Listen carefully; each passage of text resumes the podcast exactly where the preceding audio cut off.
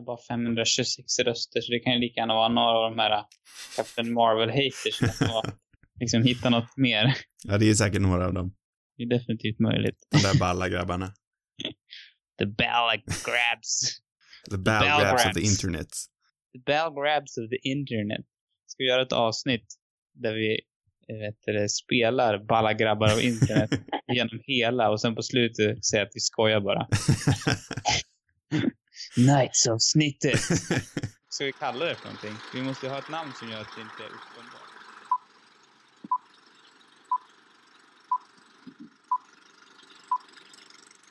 Hej och välkomna till ännu ett avsnitt av Radio Rubus. Det här det är Filmklubbspodden där vi varje vecka pratar om en ny film från obestämd genre och era.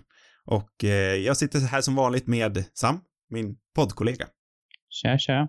Den här veckan ska vi prata om eh, Robert Altmans The Long Goodbye, eller Långt Farväl, som den heter på svenska. Och den är från 1973, tror jag. Mm, det stämmer. Och den ska vi som vanligt prata om i spoiler-fantastisk detalj. Oj. Låt mig börja med att jag säger att jag tyckte den här filmen var helt underbar. Mm. Och så frågar jag dig nu, vad tyckte du om filmen? Oj, vilken press. Ja, Nej, men det här är, det här är min typ av film. ja, Jag tyckte också om den. Den var, den var riktigt trevlig. Det är ju... vet, Det kanske är min favoritgenre, liksom den här noir. Det, det här är väl, vad, vad kallar vi för någonting? Det måste väl ändå vara en noir.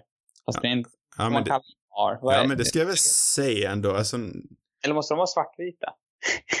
nej men ja, kanske, jag vet inte vad den, vad den exakta dogmatiska regeln är, men jag skulle kalla det för en noir, detektiv noir. Det känns ju i alla fall väldigt mycket som en... Mm, Bara att den, utsp- den är inspelad på 70-talet, så det är som en 70-tals noir. Mm. Det, bara det är ju liksom fantastiskt tycker jag. Kombon av noir-filmen med 70-tal. ja, och så den här fantastiska dialogen och, Och huvudkaraktären. ja, och den är så underbart sömnig och så en sjaskig privatdetektiv som alltid röker. Ja, alltså allt. Hela atmosfären, miljöerna, skådespelarna. Allt hur mysigt som helst. Jag älskar också hur han, eh, Marlowe, huvudkaraktären, han känns, han känns så otroligt oamerikansk på något vis. Mm, Han känns ju verkligen som en fransk detektiv, eller italiensk eller någonting. Han har den där, ja egentligen fransk jag nog säga. Han är liksom, han har någon typ av charmig arrogans över sig eller liksom, men du vet den här stereotypa fransman som Mm. konstant röker och går runt i sin kostym hela tiden. Samtidigt så är den också, det läste jag någonting om, att de siktade på att göra han, eh, huvudkaraktären, den enda med ett samvete i filmen. Mm. Ja men du, du menar att fransmän sa något samvete nu? Mm. Det var ett jävla påhopp. Ja, men det tycker jag att de gör, med all, det säger jag med, med, med allt jag har. Det vill jag ha starkt avstånd från i alla fall.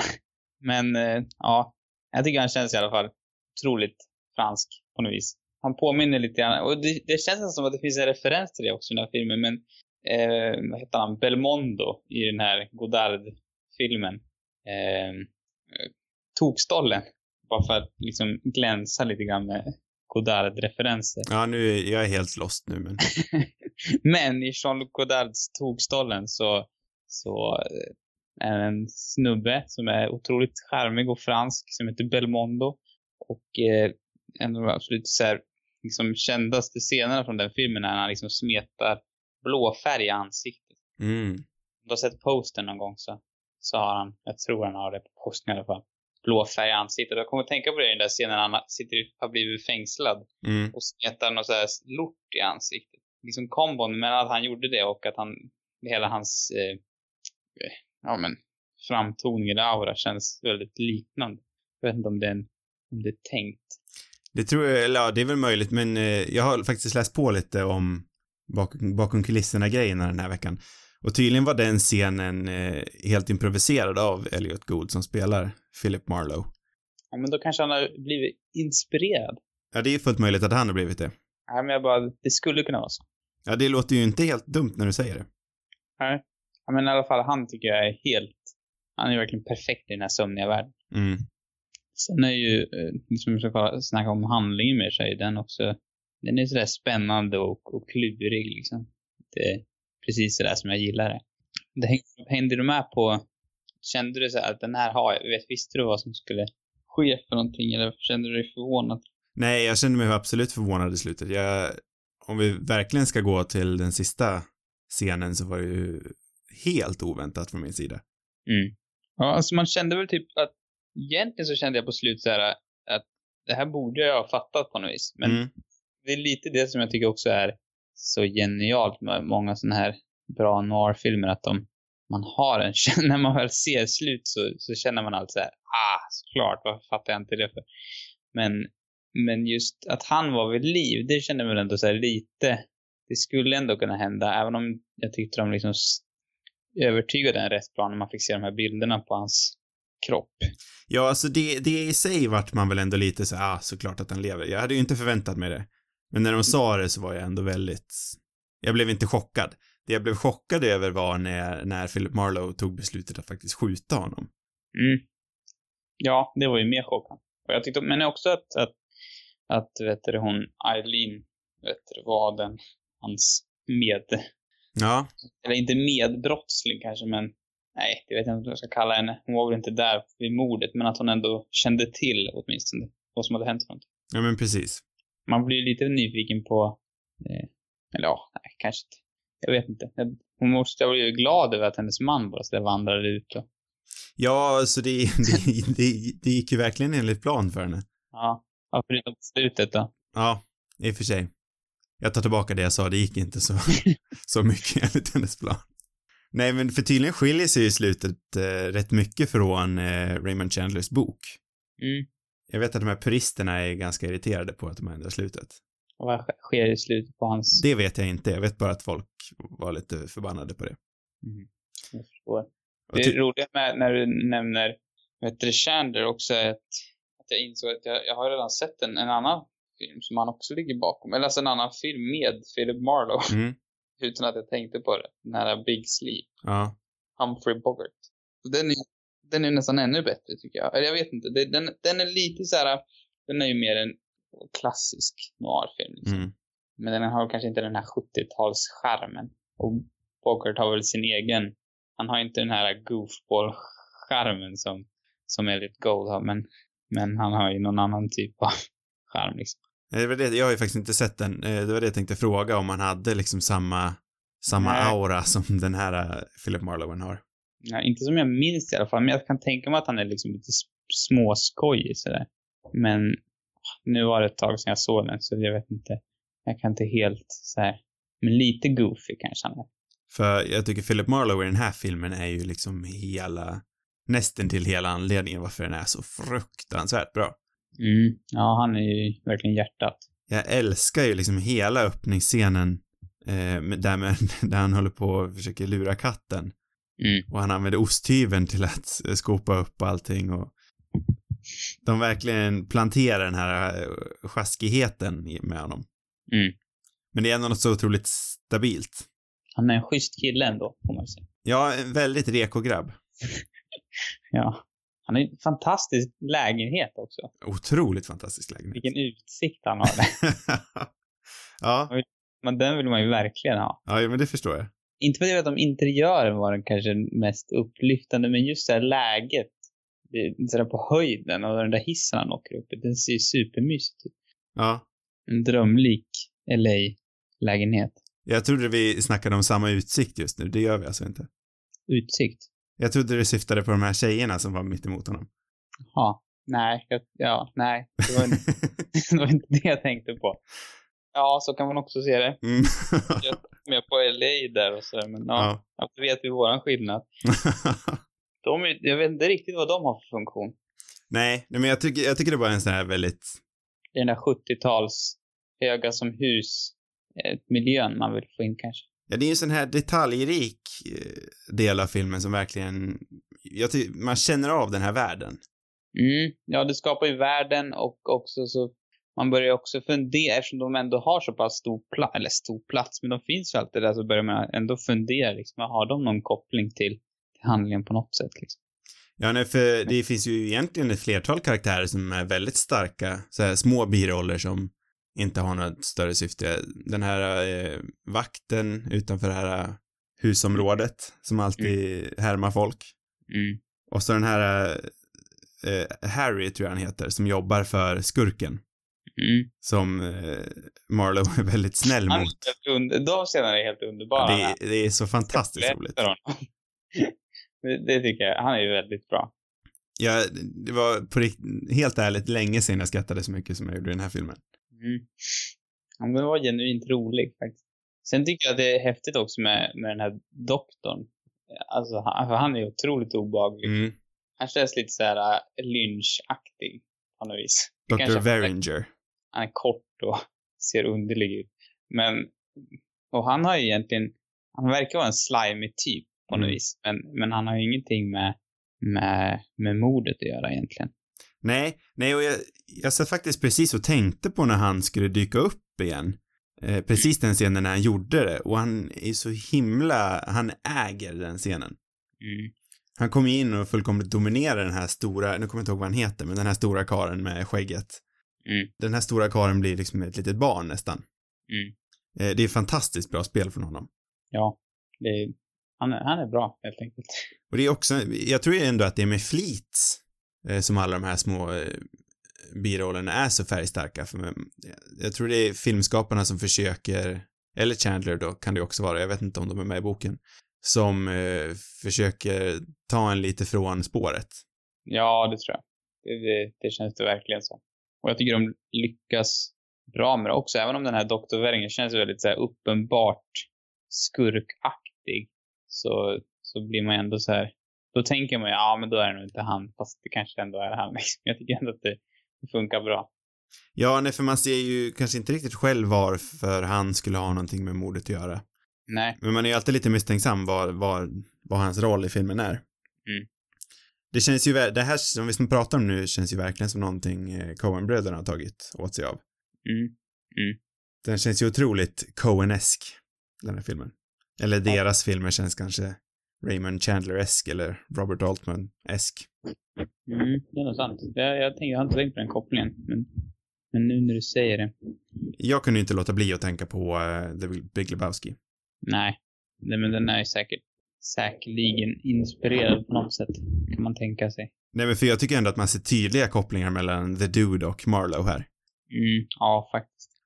Men jag, Jo. kunde, jag kunde också När du säger det så. Jag kunde inte låta bli att tänka heller att eh, eh, Jeff Bridges hade varit en fantastisk ny rollsättning av den här, eh, nu kommer jag inte alls ihåg vad han heter, men återigen den här snubben med skägget. Ja. Hade man Ja. gjort en nyinspelning av den här hade ju Bridges varit underbar i den rollen. Mm. Ja, för han är ju faktiskt otroligt skicklig också. Även, ja, han som spelar honom, den gubben, den skäggiga gubben. Mm. Han hade väl tydligen skrivit sin dialog själv också. Ja, jag tror han improviserade stora delar av det med. Mm. Nej, men det, det krävs någon som Jeff Bridges för att axla den rollen tror jag. Mm.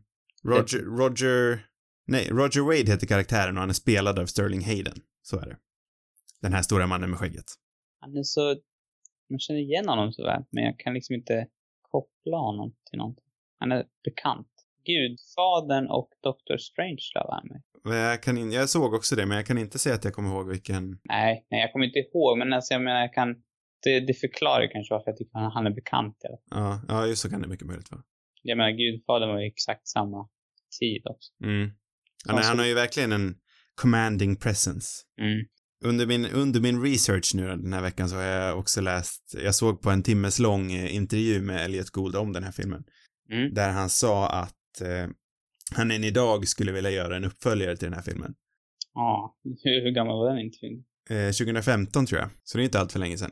Och tydligen så har han rätt, han köpte rättigheterna till en av böckerna för en dollar. Från eh, Chandler, Chandlers eh, släkt antar jag. Mhm. Så de verkar också ganska villiga att göra en uppföljare med honom. Spännande. Jag tror dock inte att den kommer bli av, men Det känns inte som det. Men det är tråkigt. det hade varit lite spännande att se han springa omkring kedjerökande, ja, verkligen. typ halta, halta Ja, omkring någonstans. just på rätt sätt så skulle det nog kunna bli rätt bra tror jag. Mm, ja, det tror jag med. Men jag har lite svårt att se att, att eh, den skulle bli uppköpt av någon, faktiskt. Mm. Även, Ja. fast, även fast du och jag säkert skulle svälja det helt, och många andra med, Ja, nej. så ser jag inte riktigt vart Det är publiken finns. tveksamt. Man skulle ju dock vilja ha mer man kanske inte en uppföljare den här, men mer filmer i den här genren på något vis. Mm. De är ju oftast ganska, alltså de är väldigt enkla och de har ju samma, bygger på samma idé på något vis hela tiden. Samma grund med att, med att detektiven blir, eh, ja, de stöter på, de får ett uppdrag eller någonting och det är något klurigt liksom och sen så blir det inte riktigt som de tänkt sig. Mm. Eller det är något, något klurigt på gång. Det känns inte som att det görs så många sådana filmer. Det finns ju säkert klart. Man glömmer alltid, man ska väl alltid, jag känner mig alltid lite rädd för att slänga ur mig att det här görs ju inte sådana filmer längre. Ibland blir det helt fel. Men det känns inte som att det görs sådana filmer längre. Nej, men det, det görs väl några ibland, men i stora hela håller jag ju med dig. Men det är de här korta, och de här är så stilfulla också. Eh, Det kom ju den här, um, vad heter den för någonting? Den som kom förra året. Är det med Anna Kendrick tror jag? Något taffligt, nu har ju inte jag sett den så jag ska inte säga någonting, men ett taffligt försök till någon typ av så här klurig, kanske inte alls, jo, A Simple Favor. Ah, typ. just det, ja, såklart. Det är väl ändå ett försök inom den här, Ja, ja och Coen-bröderna bröderna är ju som sagt också, jag är som sagt också, eh, gör ju sådana här filmer också. Mm. Sen så tycker jag också att den här uh, Under the Silver Lake med Andrew Garfield, jag tror inte den har kommit ut än. Ja, den är, jag är så otroligt taggad på den filmen. Den känns ju lite i den här andan. Ja, han nämnde väl till och med den i en, i en intervju med, med Empire, tror jag han Mm. snackade om, om just den här filmen. Och det var, jag lyssnade på den precis efter du hade valt den. Eh, och då så, jag tror han snackade om, om, om just, om, eh, ja, huvud, vad heter han för någonting? Philip Mm. Marlowe. Ja, precis. Och det känns ju som att, det känns som att det här kan vara rätt stor inspiration till den filmen. Om, av det jag hört liksom. Eh, nej men för jag hoppas då verkligen att, för det känns som att i många sådana här filmer så kan huvudkaraktären, eh, de är ju alltid ensamma och det kan leda till att de ofta inte är så omtyckta av sin omgivning. Mm. Men det jag älskar med den här filmen, jag tror att du nämnde det tidigare, är ju att han är så omtyckt av allihopa. Mm. Det finns ju knappt en människa som inte gillar Philip Marlowe här. Nej. Även om det är folk som har på något sätt ändå som har problem med honom eller de vill, vill honom illa ändå på något vis. Men de gillar väl honom ändå. Ja, för det känns ju ändå som att den här uh, maffiabossen, uh, Mardy tror jag han hette, Mm. Eh, det känns, även fast han har, han, han har ju uppenbar, uppenbara pro- problem med Marlowe ekonomiskt, så Mm. känns det ju inte som att han eh, ogillar honom på, på en mer personlig nivå. Nej. Nej, det tror jag inte. Det är ju en fantastisk scen vi måste prata om tycker jag, när, eh, de ska ta av sig kläderna allihopa. Ja. Och så slutar det med att Marlowe inte gör det, men alla andra gör det. Ja, det är ganska kul. Absolut som, som Arnold dyker upp Ja. där. Exakt. Hade jag inte väntat mig. Jag, hade, jag var faktiskt lite dum och hade läst det innan, men det var ändå lite skojigt. Det är också scenen då man, jag trodde att jag hade missat någonting, men det är ju där de avslöjar, eller vad man ska kalla det för, att eh, allt, det är fritt fram nu. Det har löst sig med pengasituationen. Mm. Och då tänkte jag att oj, nu har jag missat någonting. För jag satt Mm. precis och skrev någon anteckning. Mm. Men sen visade det sig att det hade jag inte alls gjort. Nej, det var, det var en, en rolig lösning på, på situationen. Men vem var det som hade pengarna egentligen? Eh, det, det var väl aldrig någon som hade pengarna, det var väl bara hon som gav pengarna, när, det var väl pengarna hon fick från huset antar jag. Ja, såklart. För det var ju han kompisen som tog alla pengarna och stack till Mexiko eller vart det var. Jo, det är sant. Så det var väl helt nya pengar han fick tillbaka. Ja, just det. Men det gör väl inte ett dritt för honom. Så länge han får sina pengar så. Mm.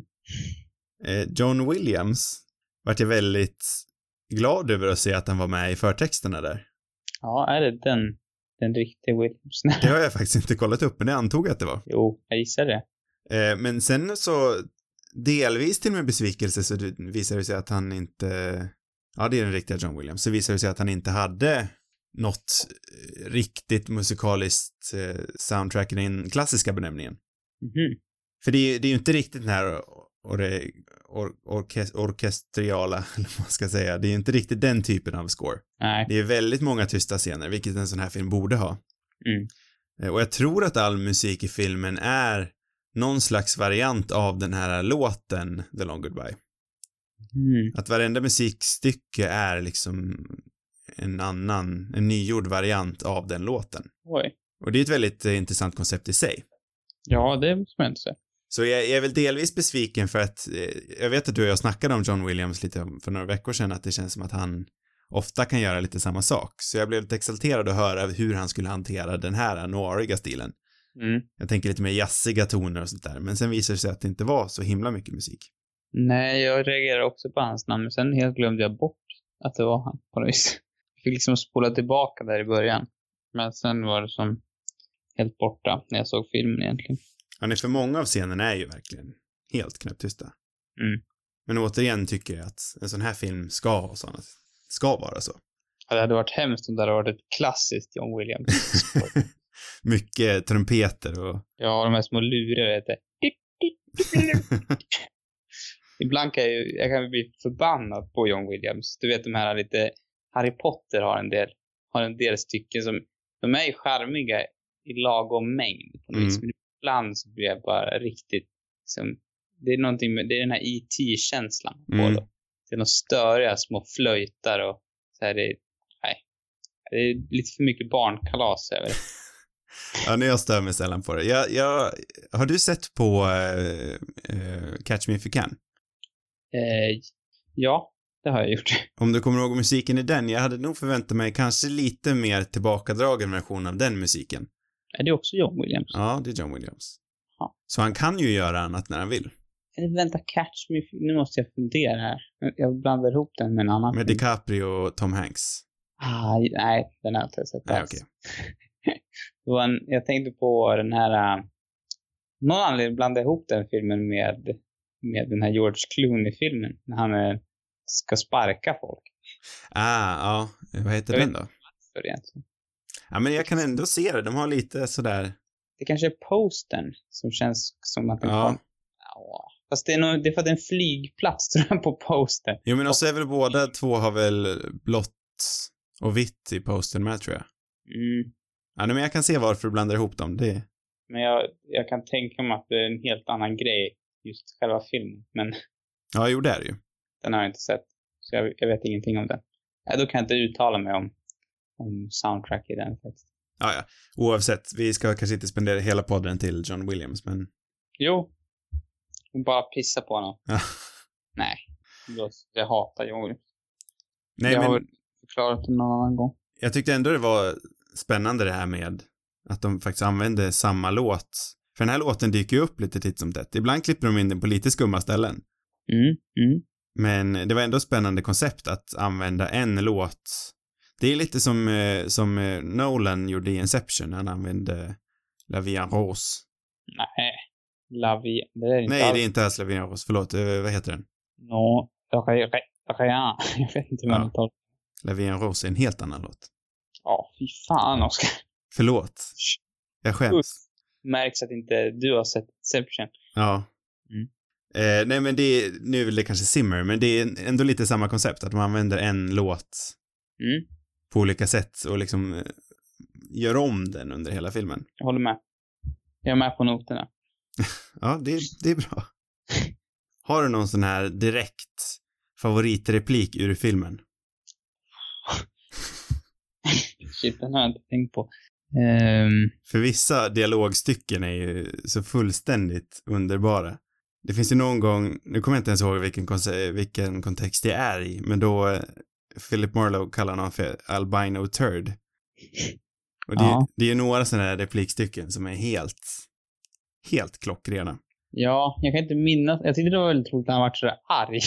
När han var förbannad, för det var så långt ifrån honom på något vis. Ja, men i slutet där Så- när, på stranden. Ja, precis. Ja. Det var roligt, men jag vet inte vad han sa då för någonting. Men han var jävligt sur i alla fall. Annars vet jag det var ju kul. Han, han var ju inte alls lika förhäxad av den här doktorn. Så det var ju rätt roligt också, tycker jag. Mm. Jag. Den här kontrasten med doktorn först förhäxar den där skäggiga, gigantiska mannen och sen så liksom dyker han upp i ett fönster och säger något lite, lite småcatchy som jag inte minns. Och då är liksom hela förhäxningen borta. Men jag är också lite intresserad av den där sista scenen där, för jag, jag tycker ju att slutet är väldigt fantastiskt när han skjuter eh, kompisen där, för att det är så helt oväntat. Men Mm. samtidigt kan jag inte låta bli att tänka lite grann att eh, Philip Marlowe eskalerar ju enormt från den scenen vi pratar om nu där på stranden Där han liksom Mm. blir rent av förbannad för första gången. Sen så går det på en gång till att han skjuter honom. På sätt och vis är det ju lite, är det ju inte så befogat på något tycker- sätt. Det känns som att han agerar lite ur karaktär. Ja, det tycker jag. Det, och sen blir det absolut extra underligt när han liksom skuttar glatt iväg därifrån. Ja, men just Det det, är ja. nästan smaklöst. Ja, och det känns som att han och den här tjejen har ändå haft, den här, hon är spelad av en danska. Hon är- påminner så starkt om Josefin Bornebusch, tycker jag. Jag tänkte på det hela tiden. Där har vi en till Bornebusch. casting i våran remake. Ja. Jeff Ja, Bridges och inte. Josefin Bornebusch i ett par. Ja, men jag tycker att hon är rätt duktig ändå faktiskt. Ja. det är inte... Jag tror hon skulle kunna fixa den där rollen faktiskt. Ja, vad fint för. Nej, men det är lite konstigt. Han har hela, hela filmen försvarat. Det är klart han känner sig sviken av sin kompis, men jag hade nästan liksom känt att det hade behövts en mer emotionell scen där på slutet liksom. Inte bara att han sköt honom sådär.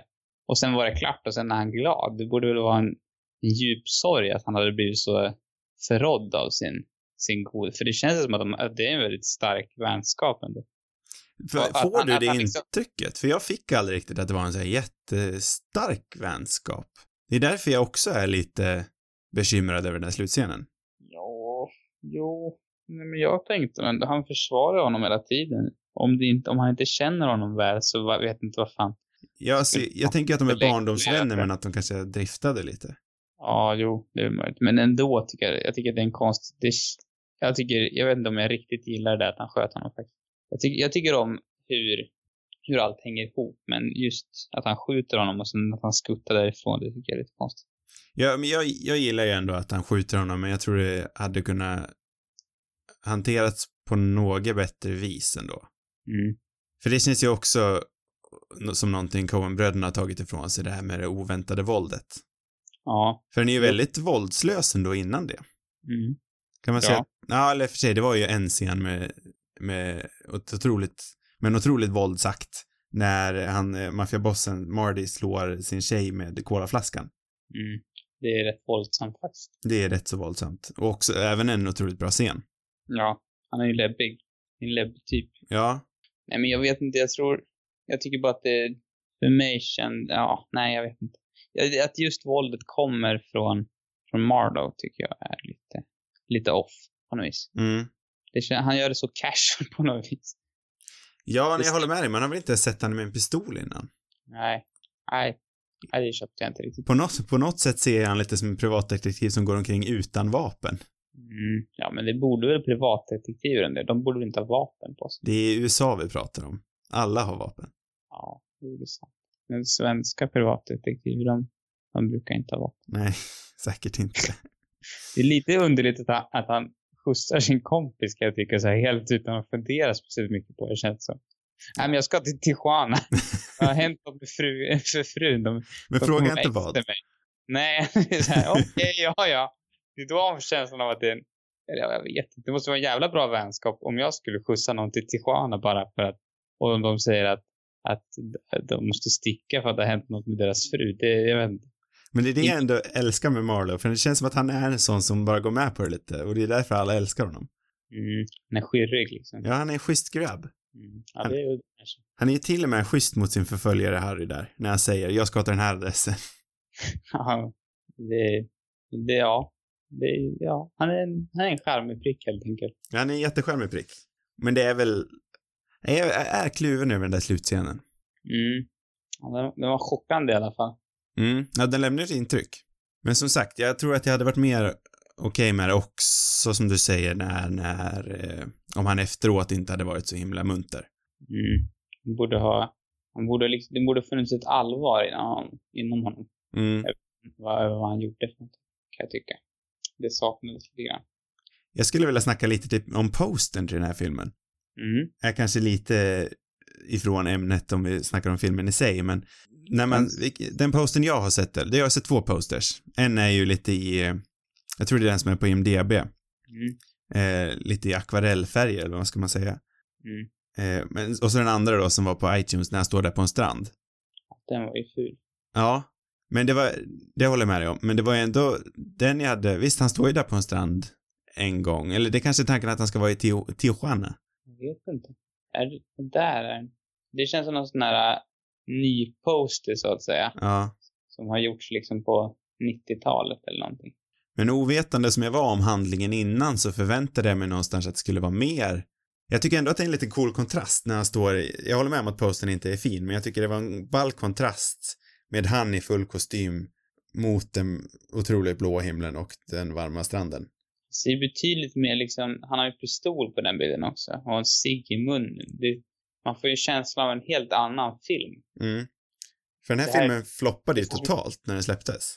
Ja, men det kan man nästan tänka sig ändå. På något vis. Den är lite för goofy tror jag. Men, men den där, den där filmpostern får ju intryck av det här är en riktig actionrulle på något Mm. vis. Den här snubben leker inte med. Men det var Så- någonstans ändå den där kontrasten som fick mig att bli nyfiken och se den. Sen har man ju hört talas om den innan. Mm. Eh, men jag, jag vet inte, jag tyckte ändå det var en spännande kontrast. Särskilt i relation till de andra postersna som är lite annorlunda. Mm. Så jag varit otroligt nyfiken på vad det här var för, för konstig film, eller vad man ska säga. Ja, fattar.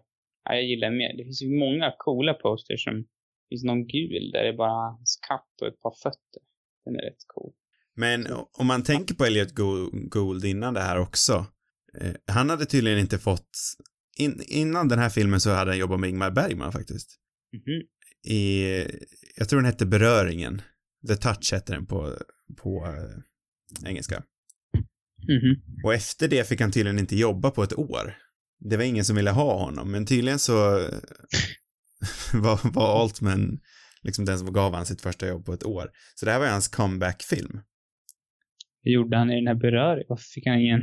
Eh, han kanske gjorde någon film efteråt, men det, han, tydligen så var han väldigt, eh, han tyckte han var väldigt viktig av sig. Och det medger han själv också verkar som i den här intervjun jag såg. Att han trodde att han var the shit efteråt. Så att han blev ganska osmaklig tydligen. Ja, Eh, storhetsvansinnig kanske. eh, nej men om man ser det här som ett, eh, ett, eh, en comeback, ett comeback-fordon så är det ju extra imponerande tycker jag eftersom det här verkligen är hans show. Mm. Jag kan inte se att den här filmen funkar med någon annan i huvudrollen. Eller någon kanske, men det ska vara en väldigt specifik typ av skådis som klarar av det här. Ja. Jag hade till exempel inte kunnat sett Bogart i den här, i den här rollen. Nej, det hade, varit, hade nog varit konstigt. Han hade gjort... Det hade nog varit en helt annan film liksom. Mm. Men ändå Nej. gillar jag den här, eh, för tydligen så, det första manuset var tydligen, utspelade sig tydligen i 50-talet, eller under 50-talet. Mm. Men det jag gillar med den här är att den ändå har lite av en tidslös kvalitet. Att hans bil är till exempel en gammal bil. Mm. Eh, och kedjerök, det gjorde man väl i och för sig på 70-talet också, men det kändes, han känns ju som en detektiv rakt ur 50-talet. Mm. Med att han alltid har en cigg i munnen och jag, jag gillar verkligen att det är någon slags tidslös kvalitet över den här filmen. Mm. Ja, men det tycker man om. Mm, Den är, den är ändå i den där tiden på något vis. Den riktiga noir-tiden. Mm. den typiska noir-tiden. Nej, alltså min, mina tankar går verkligen till att jag, jag ändå skulle vilja se uppföljaren. Satt i nutid med en 80-årig gammal Elliot Gould. Ja, alltså om den är sådär sömnig Mm. och gubbig. Så, lite som jag tänker mig att den där äh, filmen med Harry Dean Stanton är. Den här Mm. Lucky, som Mm. jag inte har sett. Men man får känslan av en sömnig gubbfilm. Om det är så, då vill jag se. Ja, men skulle man göra det lågbudget nog, varför, några skulle väl se på den i alla fall. Mm, Ja, säkert. Tänk, tänk om. Jag vet inte hur stor den här, liksom kulturellt den här är heller. Det känns, det intrycket jag får är att den är större inom filmcommunityt eller vad man ska säga. Just eftersom den misslyckades totalt eh, när den först släpptes Mm. så är den ju inte direkt ihågkommen för, för sin eh, ekonomiska merit. Nej, nej. Men eh, ju längre åren går så får jag intrycket av att den börjar uppskattas mer och mer. Ja, Jag lovar det- att det här är en sån här film Tarantino till exempel höjer till skyarna. ja. Man kan ju hoppas det. Han gillar väl The Big Sleep också, tror jag. Ja. För mig att jag läste. Det var därför jag liksom tog tag och såg den, tror jag. Eller åtminstone Howard Hughes gillar han väl. Man kan ju hoppas att, att Once upon a time in Hollywood har några vibbar, lite samma vibbar från den här. Ja, Men jag har svårt att tro att den kommer vara så sömnig. eh, men jag är ju otroligt taggad på den där andra, The Silver Lake. Och sen har väl den fått rätt blandat, tror jag. Men, men jag har fortfarande hopp för den. Jag, det känns, den, eh, alltså jag, jag vet inte hur länge sedan den där trailern kom. Men jag har ju liksom varit så här supertaggad i över ett år känns det som. Men undrar om inte den gick ett kort tag i den kungliga huvudstaden? Varför benämner du det som en... Du låter som en fanatiker. Den kungliga jag, är, jag är en royalist, Ja, säger vi. yes. Yes. Starkt. Starkt. Starkt att ta den ställningen. Nej, men jag, nej, det tror jag inte att den har gjort faktiskt. Jag tror inte att den har gått i din kungliga huvudstad, vad jag vet. Nej, då såg jag kanske fel. Ehm, Jag tycker oavsett den, att har väl, du... den har väl kommit i, typ i England nu i januari tror jag, eller februari kanske. Ja, bara en, en, max, typ en månad sedan kanske. Mm. Och USA tror jag den kom i slutet av förra året. Så att det, jag har svårt att tänka mig att den kom över ett halvår tidigare i, i Sverige. Ja. Men, och det känns också som en sån där film som, som aldrig, som inte kommer komma i Sverige. För jag vet att det har funnits på SFs sida tidigare liksom. Att det skulle komma typ i april eller ja, något sånt. Men jag tror de har tagit bort den. Sen blir det bortglömd. Jag tycker du ska välja den som poddfilm någon gång. Ja, men det ska jag göra. Bara den kommer, den, den borde ju kunna, jag vet inte när man kan tänka sig att den kommer ut på, på hyra. Får hoppas. Man, om man har tur kanske den kommer på bio. Ja. Jag Men jag, jag vill inte ha några förhoppningar. Jag kommer ihåg när X-Machina kom. För jag väntade väldigt länge på att den skulle komma på bio och så kom den aldrig. Och den hade ju ändå Alicia Vikander i en av de största rollerna.